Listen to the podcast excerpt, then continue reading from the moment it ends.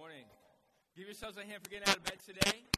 Yeah, you got out of bed this morning. That's a big deal. We celebrate that. You know what else we celebrate? We celebrate you shoveling yourself out to get here this morning. Give yourselves a hand for snow not stopping you from getting closer to Jesus today. That's what we're all about. We just want to get closer to Jesus today. And uh, let me tell you, there is a, the Bible says that there is, an, there is a thief that wants to steal, kill, and destroy. And this morning, that thief just said, just said, I'm going to send you some snow and see if it'll destroy you. And it did not destroy you today. So thank you so much for being here. You live in Maine. Snow never destroys you, right? Come on. You guys are going to have to wake up this morning. I understand. Listen, I know. I know you're you're awake because you had to do something to get yourself out of that snow to get here. I know because I had to get up a little earlier. I had to get my shovel. Um, I moved from the Midwest, and um, I, uh, I, I'm too stubborn to go out and buy a snowblower. So I've got that shovel. I'm out there just doing it by hand. And this morning I'm going, just please send a plow. Jesus, please just send a plow. And uh, he didn't send a plow. So um, it works. Uh, you know, God just wanted to say, Adam, how bad do you want it this morning? So thank you so much for being here. Uh, before we get started, I want to just point out that our small groups, yes, are beginning on March the 4th. Uh, yeah, come on, that's, that's something to, to celebrate. You know what else we're celebrating on March 4th? Our birthday, yeah, come on. If you're not, listen, if you don't want to clap and don't want to celebrate, you're in the wrong church this morning. So um, we are celebrating our birthday March 4th, and as a uh, as a as a just cel- way of celebration. We're going to start our small group semester for the spring, and uh, one of the things that we need to do that is we need leaders to do that. And so we have what's called a free market philosophy of small groups. What that means is that anyone can start a small group, and it can be about whatever you want it to, as long as it honors Jesus, it's centered around God's word, and I'm going to approve everything.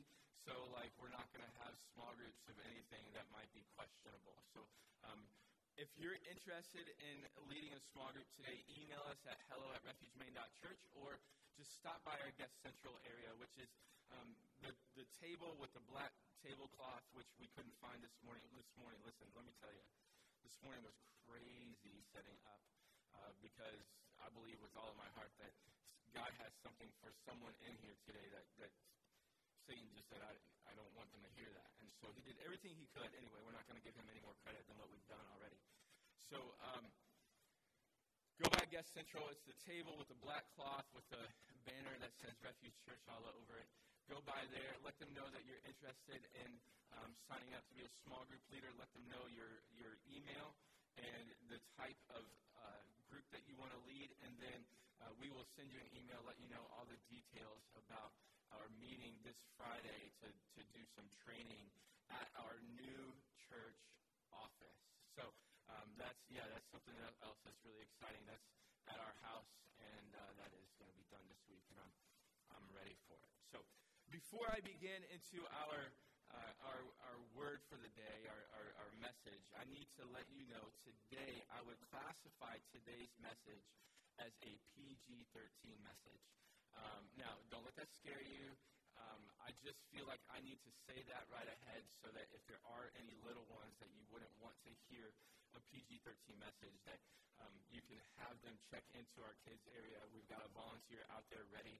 I let them know ahead of time, hey, so as soon as I get up there, I'm going to let, let everyone know it's a PG 13 message. If you have a, a child that you don't want to hear that, um, you can, we've got a child care for them and, and just want to um, just want you know to, to check them in. I'm chuckling because I'm see, seeing some of your faces and you're going, ooh, PG-13. I wonder what this pastor classifies as PG-13. Um, and so that you know, my daughter is 12 years old. She's in the sixth grade, and I would feel more than comfortable with her being in here today. So, um, although I say PG-13, it's probably more PG-12. I don't know if there's such a thing, but I'm going to make up my own rating this morning. Um, so just just let you know, I don't want to scare you, but it is mature content. We're talking about marriage. Our series is the vow. Uh, in week one, and, and, and the, the review is in your notes this morning, but week one, uh, we talked about how I promised, the vow was I promised that God will be my first priority and my spouse will be my second priority. We talked about how so oftentimes we're obsessed with this idea of finding my one. We got to find the one.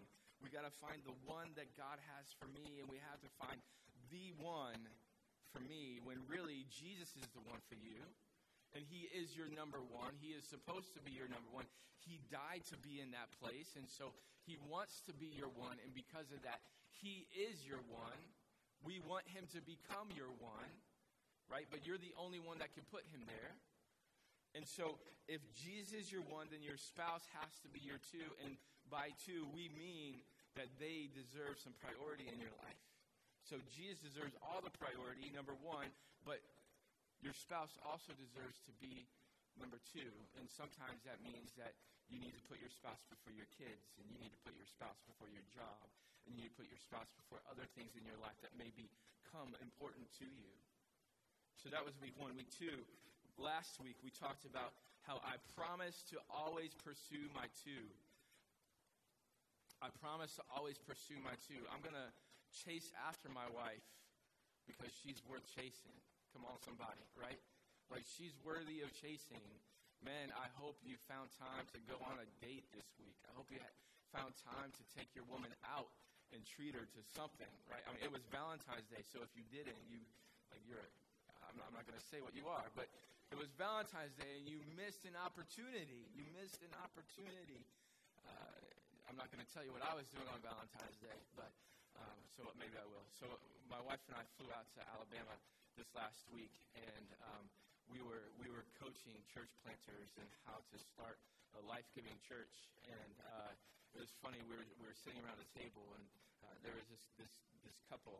Uh, God bless them. That's what you say when uh, when you don't know what to say about someone. You just say God bless them. And um, and it was Valentine's Day, and all these young couples that are getting ready to start their churches, um, and and they're like like they they are confident individuals, guys. Listen, if I was if I was really confident when I started this church, I, I apologize to you. Um, I hope I wasn't cocky. I hope I never come across as, as cocky as some of these guys. Anyway, um, we're sitting around the table at, on Valentine's Day, and they've all got their their uh, their reservations for these fancy restaurants and things like that. And, um, they're like, "So where are you guys going for Valentine's Day?" And I'm like, "We're going to talk about you guys with all the other coaches that are here." So, so that's what we did. We went over to uh, one of the uh, the chief operating officer for ARC. Uh, we went over to his house and we talked about the planters that we were working with and what we see in the potential anyway. So um, that's that's going to bore you. I'm not going to talk about that anymore. But it was fun to get together with other pastors teaching people how to start churches. It just cost us Valentine's Day, but it's okay because tomorrow I'm celebrating 13 years with my wife, 13 years marriage. I know that you're clapping because she has put up with me for 13 years. I know that. So um, she has put up with me for 13 years, and I'm I'm uh, honored that she chose me out of everyone. So, um, so thanks, babe. Appreciate that. Today, our vow that we're talking about is uh, is this, and it's in your notes, so you can write this down. It's, it's I promise our marriage will be about we and not me. I promise that our marriage will be about we and not me. We're talking about partnership today. The vow of partnership. It's awesome that how God works. Um, because I just I'm just able to get out of his way and just let him show up and do some incredible things. Let you in on something that he did this morning. We'll talk about submission in just a, a few moments uh, when, in regards to our marriage. I didn't tell Marcel that before service. Um, it was just the way that God worked it out for him to highlight submission at the beginning of service. And, and in fact, when we talk about submission, um, Tanya is going to join me in just a few moments in, in talking about submission. And, and that way, we get to talk about submission twice in the message, and the pastor doesn't get to have to say anything about it. Um, because I, I don't want, like, and it's cool how God works that out, right? Because I don't want to be the leader that says, you must submit and you must, and just I, rule with an iron fist and dictate you uh, to follow. Although sometimes we need that in our lives, right? And so um, we're able to, God has set it up for uh, us to talk about submission, and, and I don't have to be the one talk about that today. So it's, it's, it's just really cool how God works.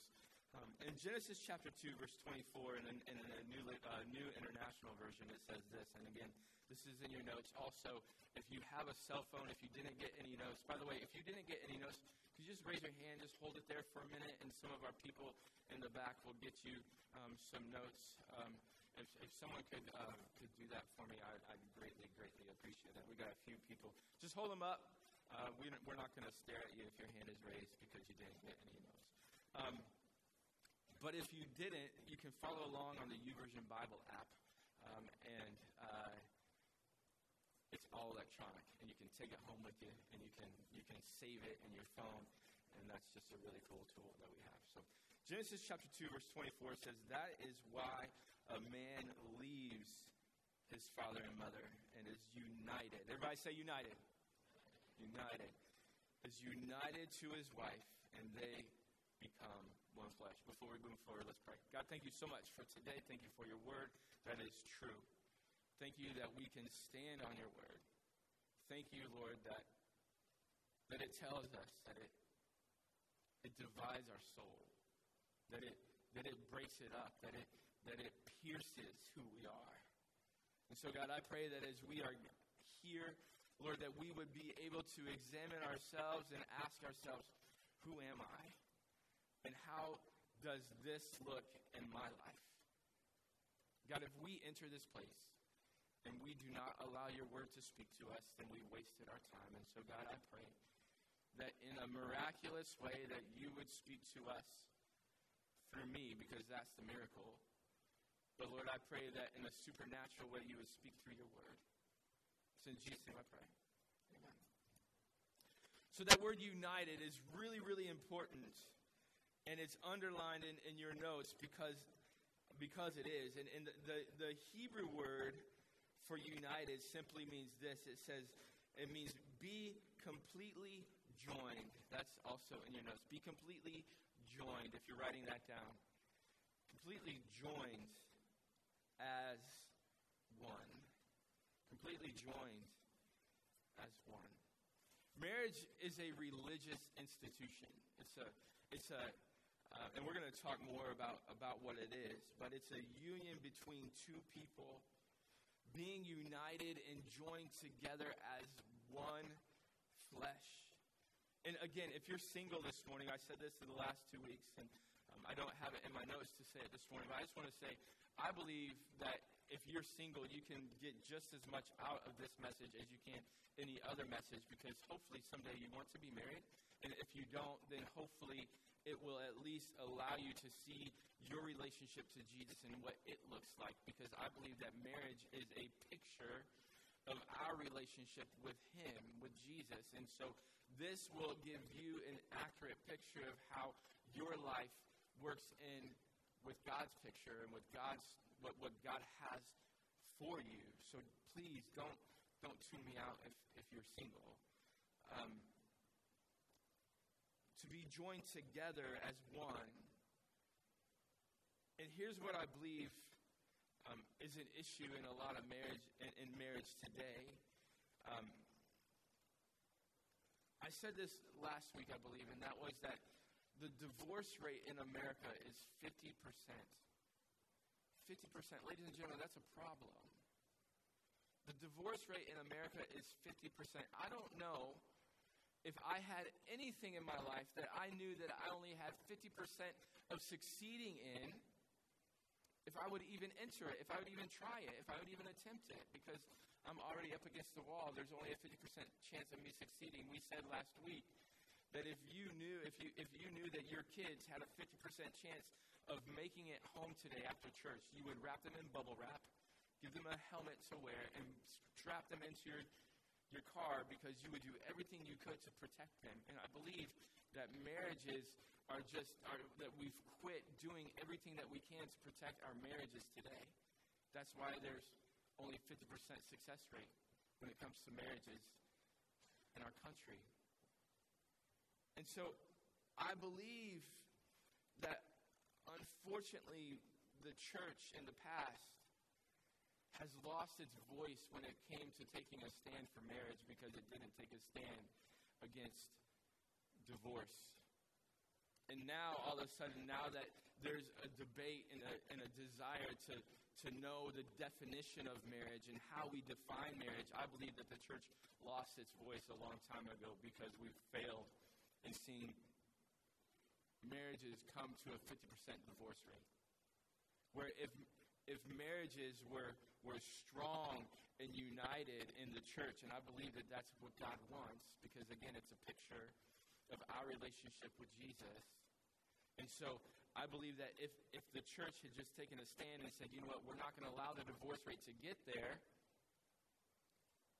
then I believe that when the, when the, the discussion came up for defining marriage, think that we would have had a stronger voice in that. But we didn't because we failed in the past. And what I'm talking about today in partnership will help us have stronger marriages that hold together. I believe that the church has to talk about marriage if it wants marriages to succeed. It has to. I think that too many churches have ignored talking about marriage because, well, it doesn't apply to everyone in the church. I get that. I understand it. But we're going to talk about marriage because it's important, and we want to have a voice when it comes to marriage. And when it comes to your marriage, we want to help it. We want it to be stronger. We want it to be the way Jesus wants it to be. So, I understand that, that many of you in here today have probably been divorced. If, if the success rate is only 50%, then 50% of you that have been married have been divorced. And so, if that's you, I want you to know it's okay. What's done is done. You can't change your past, but we believe that you can change your future. And so that's why we're here. That's why we're talking about it. I don't want to just skim over the fact that, you know what, divorce is a problem and, and, and some of you probably have been divorced or may have been divorced. And I don't want to just skim over the fact and say that we don't care about that. We absolutely care about that. But we want to help you changing your future. Do you understand that? Am, am I like am I am I being clear on that? I don't want to I don't want to just skim over that. I want to make sure that you understand it because we really, really, really do care about your marriage and we care about you. But we believe that if you're gonna have to that if, if you're gonna really care for the marriage, that it has to start with God's Word. Everything has to start with God's Word. That's what, again, that's why we're here. So in the book of Matthew, chapter 19, if you have your Bibles, you can turn there. But um, again, this, this is also in your notes. Matthew, chapter 19, verses 5 and 6. It says this It says, For this reason, a man will leave his father and his mother and be united as his wife, and the two will become one flesh. So they are no longer two, but one flesh. Therefore, what God has joined together, let no one separate. I always say that whenever I conduct a marriage ceremony, I always say, what God has joined together, let no man separate. As I quote Matthew 19 6 to say, this is a union, this is strong, this is a bond. And so, I want to talk about a couple things when it comes to marriage today, when it comes to marriage being strong. The first thing that I want to talk about is this marriage is a covenant, not a contract. Let me say that again. Marriage is a covenant, not a contract. And so I know that we don't really use the word covenant very often, so we're going to explain the difference between the two. A contract, and this is in your notes, you can write this one down. A contract is based on a mutual distrust. Okay, write that down. Uh, your a contract is based on a mutual distrust. So if if I enter into a contract with someone, we're saying, you know what, I don't really trust you to pay me back. So we're going to make this contract to make sure if you don't pay me back, I'm going to get my money. Come on. I want my money. We all want our money if we go into a contract with somebody. And so it's based on a mutual distrust, where a covenant, a covenant is based on a mutual commitment. A covenant is based on a mutual commitment. So a contract is about a distrust. A covenant is based on a commitment. The word, again, we don't use the word covenant very often. And so I want to define it to you like this. Again, in your notes, a covenant is a binding agreement. It's a binding agreement, also known as a blood covenant. The reason we call it a blood covenant is, and this is this is really really cool, but um, this is where we get a little bit more mature. So, a blood covenant in, in the Old Testament, anytime that a covenant was formed in the Old Testament, it was always formed by the shedding of blood. Always. So, for example, um, the covenant between um, Abraham and God, right, it, it began with the shedding of blood, which Abraham thought would be the, the death of his son, right? He thought that he would have to go to take um, Isaac to a mountaintop and and slaughter him for, for God. And so, as a symbol of that covenant, he, they thought that that's what it would be. But God provided a, a ram in the thicket. I love that word, thicket. No one says thicket anymore either. I don't know why I like it. I just do. And so, hey, son, go get your ball out of the thicket. I don't say that, but it's pretty funny. So, God provides a ram and, and Abraham slaughters that ram as a symbol of the covenant between him and God. And so, anytime a, a covenant is formed in the Old Testament, it's formed with the shedding of blood. And so, in the Old Testament, when people would get married, it was completely different than it is today. And when someone would get married, the, the priest of God would take a knife and he would take the groom's hand and he would slice the hand of the groom, and the groom would then bleed. He would take the same knife, and he would take the bride's hand, and he would slice her hand, and she would bleed. And then he would join the hands together. And he wasn't done yet. He would take the cord, a cord, and he would wrap them. You can look this up. He would wrap them and he would tie them together. The reason that they would do that in the Old Testament is because in the book of Leviticus, the Bible says that the life of a person is found in their blood. So he would bring the blood together, symbolizing two becoming one flesh, just like, Matthew, like Jesus said in Matthew chapter 19. So they would physically come together as one flesh with their blood coming together. They were blood brother and sister, like we were back in the day. Like like you'd fall and, and skim your knee, and your friend would fall and skim his knee. And like, oh, let's become blood brothers, and we touch our knees. Anybody else do that? No. It, people people would freak out today. Oh my word. Oh my word. My mama would kill me. My kids' mama would kill them. But check this out. It becomes even even more graphic and even more amazing because you take that a step further into the honeymoon, right? And you come to the honeymoon, and in a perfect world, again, a perfect world, two virgins would come together, and blood would be shed again through intercourse. And in that moment, because of the shedding of blood in the bedroom, two would become in one flesh spiritually. And the, the, the blood bloodshed of the covenant would be formed again. And, ladies and gentlemen, that's why sex is supposed to be so beautiful.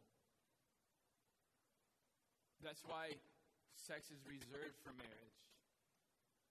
That's why it's it's an important like it's it, when I when I studied this this week, I thought, man, how many people these days are missing out on the beauty that sex is supposed to be. because this is what is this is this is supposed to symbolize the union, the the, the bringing together, the the one flesh. That's what intercourse is supposed to be. But yet, we've taken this beautiful thing that God has given us as a gift and we've made it so perverse and vile. And it's not supposed to be that at all. And it's a way that Satan is stealing from us.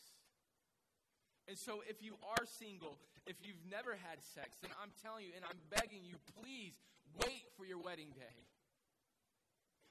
So that so that you can experience it the way that Jesus designed it, the way that God designed it, the way that He wants it for your life.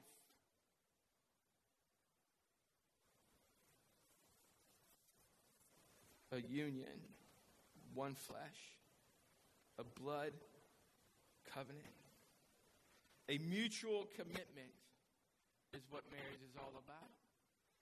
I think so oftentimes we say marriage is 50 50. I think if I were to take a poll, I'm not going to. But I think if we were to take a poll and raise your hand and say, how would you say marriage is 50 50?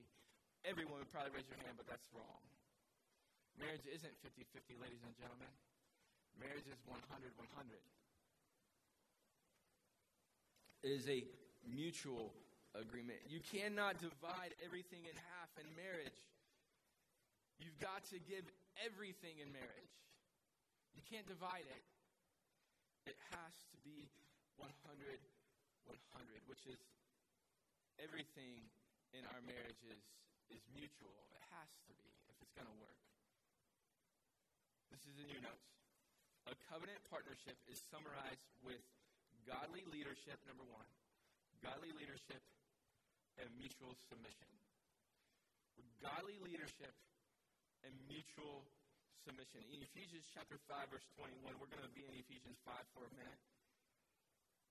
Ephesians 5:21 says, "Submit to one another out of reverence to Christ." This is talking about husbands and wives.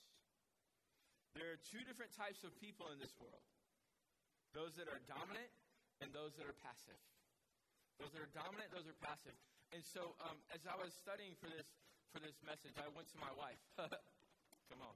You know where this is going. I went to my wife and I asked her, I said, uh, honey, which one is dominant in our marriage? Which one is passive in our marriage? And she was like, well, I'm more dominant. She's right. She is. And, um, but at this, so, so we started talking about that because I think it's important to, to understand. My wife is naturally more dominant than I am, but there are things in my marriage that I am more dominant in our relationship that I am naturally more dominant in uh, it's just something that that we work out. I, I can I can dominate my kids' schedule and their recreation. Um, Graham's basketball schedule, I've, I, I dominate that. I I take control of that. And there are other things that that I allow her to dominate our finances. She's much better at numbers than I am, so she dominates our finances because I know she likes to spend that money. So I let her just know how much we have, right? She's gonna have the microphone in a minute. I'm gonna I'm gonna regret that one. But it's it's a relationship. It's a it's it's a union. It's it's a mutual commitment between each other. And so there are some things that I dominate, some things that she dominates, some things I'm passive. Listen, my kids, they know which one's passive. Your kids, if you don't know which one's more passive, just ask your kids. They'll tell you. They know which one's more passive. My kids know. I'm way more passive than Mama is. I like to play the good cop sometimes, and we know that that doesn't work out very well. So Mama says, Adam, I need you. And that's when I know, all right, kids, it like, don't make me. And then they know. Then they really know that they're in trouble because dad's mad, because mama's mad. And so we have to work that out in our marriage. Ladies and gentlemen, work it out. In Ephesians chapter 5, verse 22 and 24. Ephesians 22, 5, 22 through 24 says this. It says, Wives, submit to your husband, your own husbands, as you do to the Lord. For the husband is the head of the wife, as Christ is the head of the church, his body, of which he is the Savior.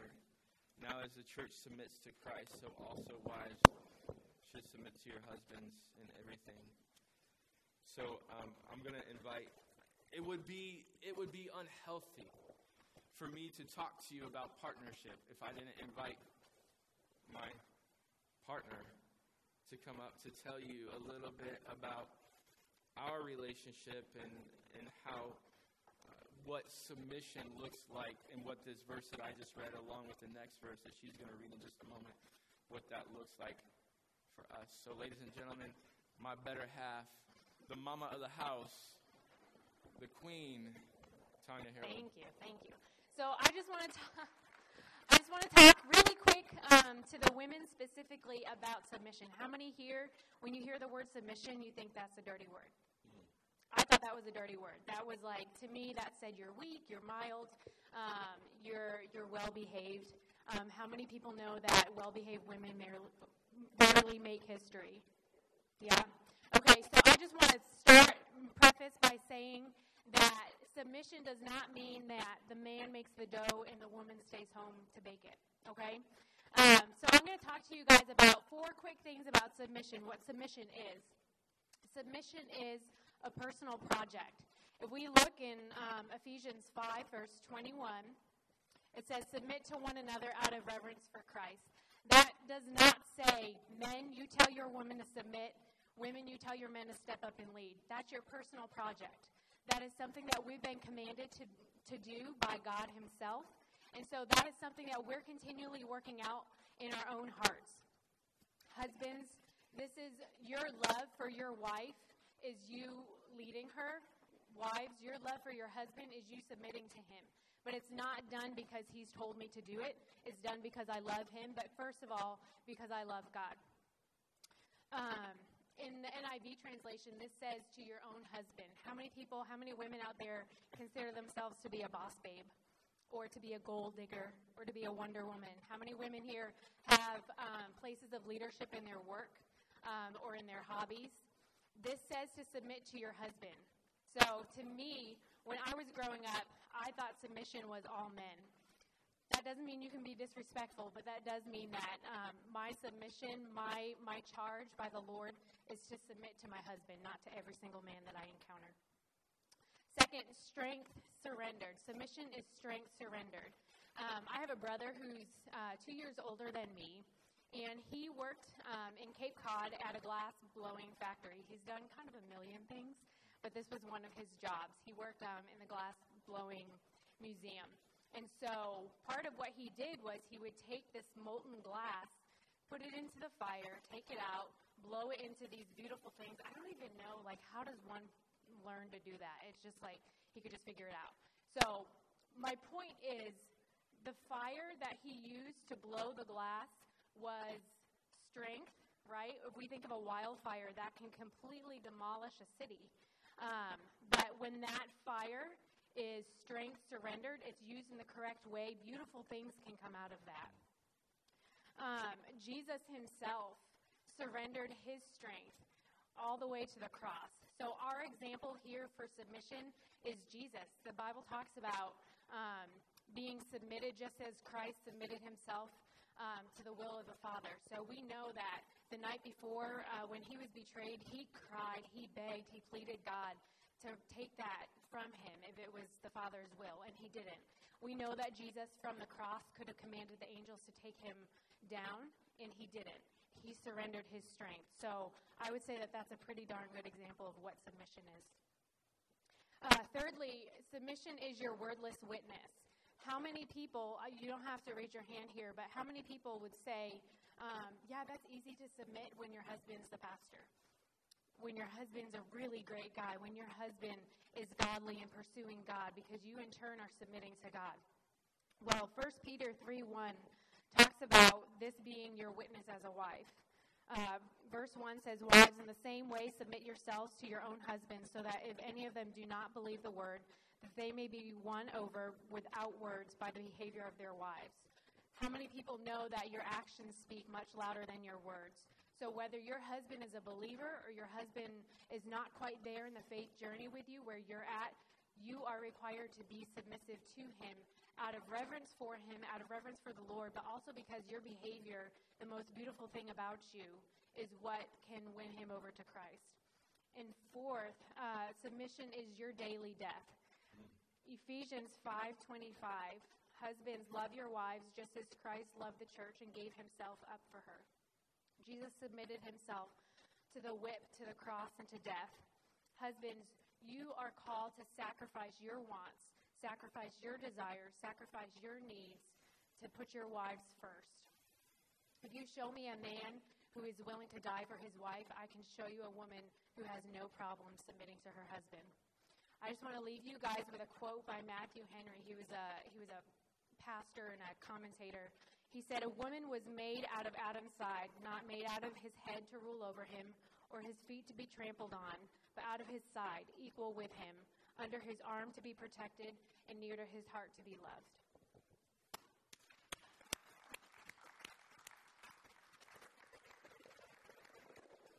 I love that girl. She, uh, I outkick my coverage, as they say. Um, if you don't know what that means, you need to watch more football. Men, you are called to lead your home. Period. So, as, as we begin to kind of wrap this thing up, I want to uh, just kind of talk for a moment what that means. Leading your home is not making every single decision in your home. That's called a dictatorship, not leadership. Lead your home. You are the gatekeeper of your home, men. You are the one that holds the gate, holds the key to the gate of your home. Everything that enters your house has got to come through you. And if something enters your house that you do not want there, you're the one that led it there. So be man enough to step up and say, that needs to go. If there are two visions in your home, you have division in your home. As a married couple, you are not called to live a divided life. You're called to live a united life. And so we have to be united as one flesh.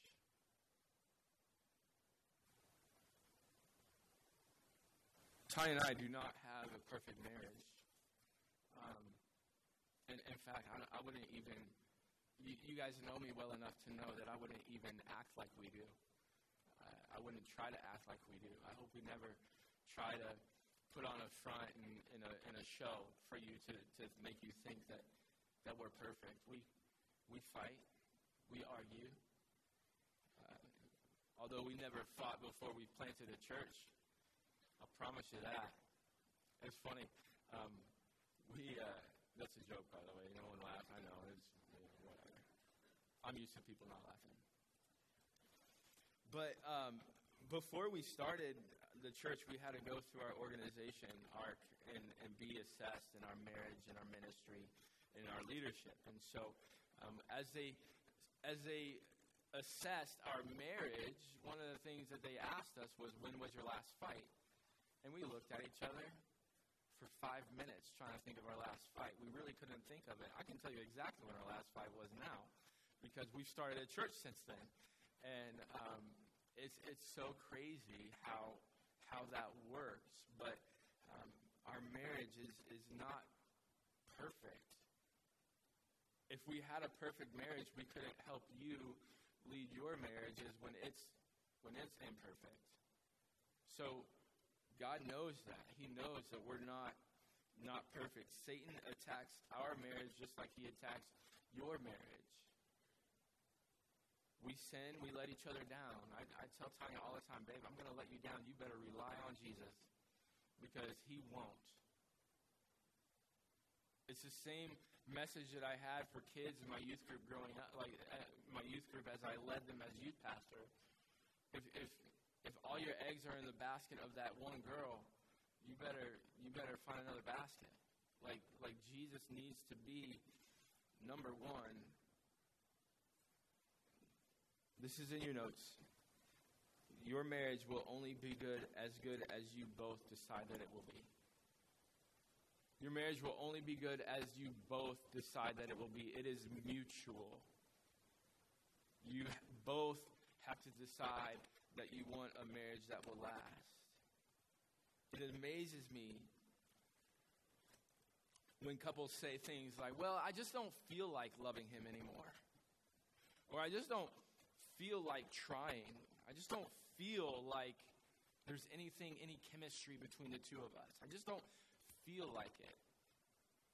How many of you know that if we didn't do everything that we didn't feel like, if we did everything that we didn't feel like, we didn't do it? You know what I'm trying to say. That we would be in trouble. If you didn't if you wake up tomorrow, you're probably not going to feel like going to work. But you're going to go to work. You're going to find a way to get there. Because if you don't, you'll get fired. We have like it doesn't matter if we don't feel in our marriage. Also, in your notes, your marriage is not measured by your feelings. Your marriage is not measured by your feelings. But, Pastor Allen, you don't understand. We just don't love each other anymore. We just don't love each other anymore. Getting a divorce because you ran out of love is like selling a car because it ran out of gas. Let me say that again because that was better than I got a response for. Son, get, getting a divorce because you ran out of love for each other is like selling a car because it ran out of gas. Can I get an amen? Yeah. Don't give up. Keep pushing.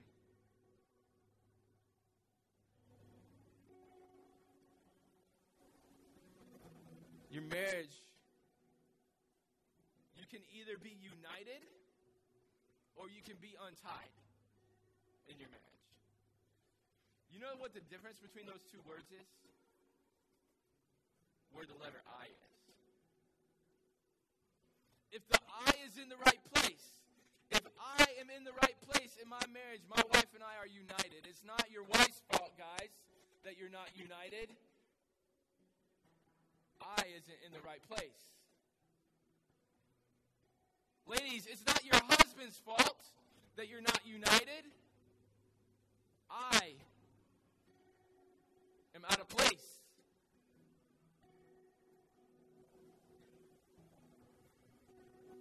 I am important in my marriage.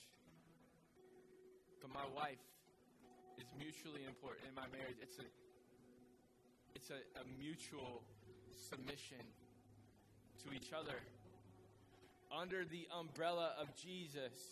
Because, ladies and gentlemen, I, I, want you to know, ladies, if your husband is telling you to do something that doesn't honor Jesus, don't do it. It has to honor Jesus. Guys, if, you if your wife is doing something, asking you to do something that doesn't honor Jesus, don't do it.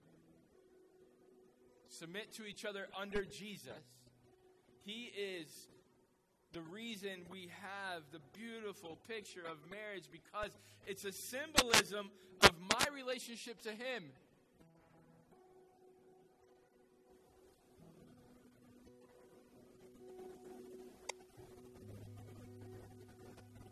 I have never known anyone else in my life to love me so much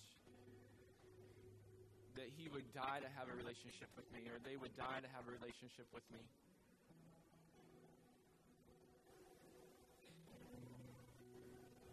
Our marriage is a picture. Marriage is supposed to be a picture of our relationship with Jesus. But I believe, again, because divorce is so rampant, that people just believe in this God that gives up easily. But he doesn't. He doesn't give up easily. In fact, he says that he'll never leave us or forsake us. He is our friend.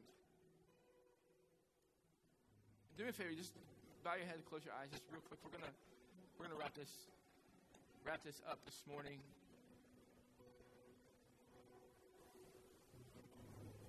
and I realize that there are marriages in this room that aren't united because maybe one person follows Jesus and the other one doesn't. I realize that there are marriages in here that aren't united because you, just don't see eye to eye on anything. Our goal is to have to get people closer to Jesus, number one. And we believe that that can happen in the context of your marriage.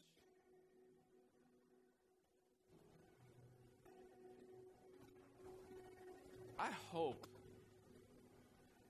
I hope that when, when people look at the Refuge Church, that they would see marriages that are healthy, marriages that are united, marriages that are strong, marriages that have come together even when they were far apart, marriages restored.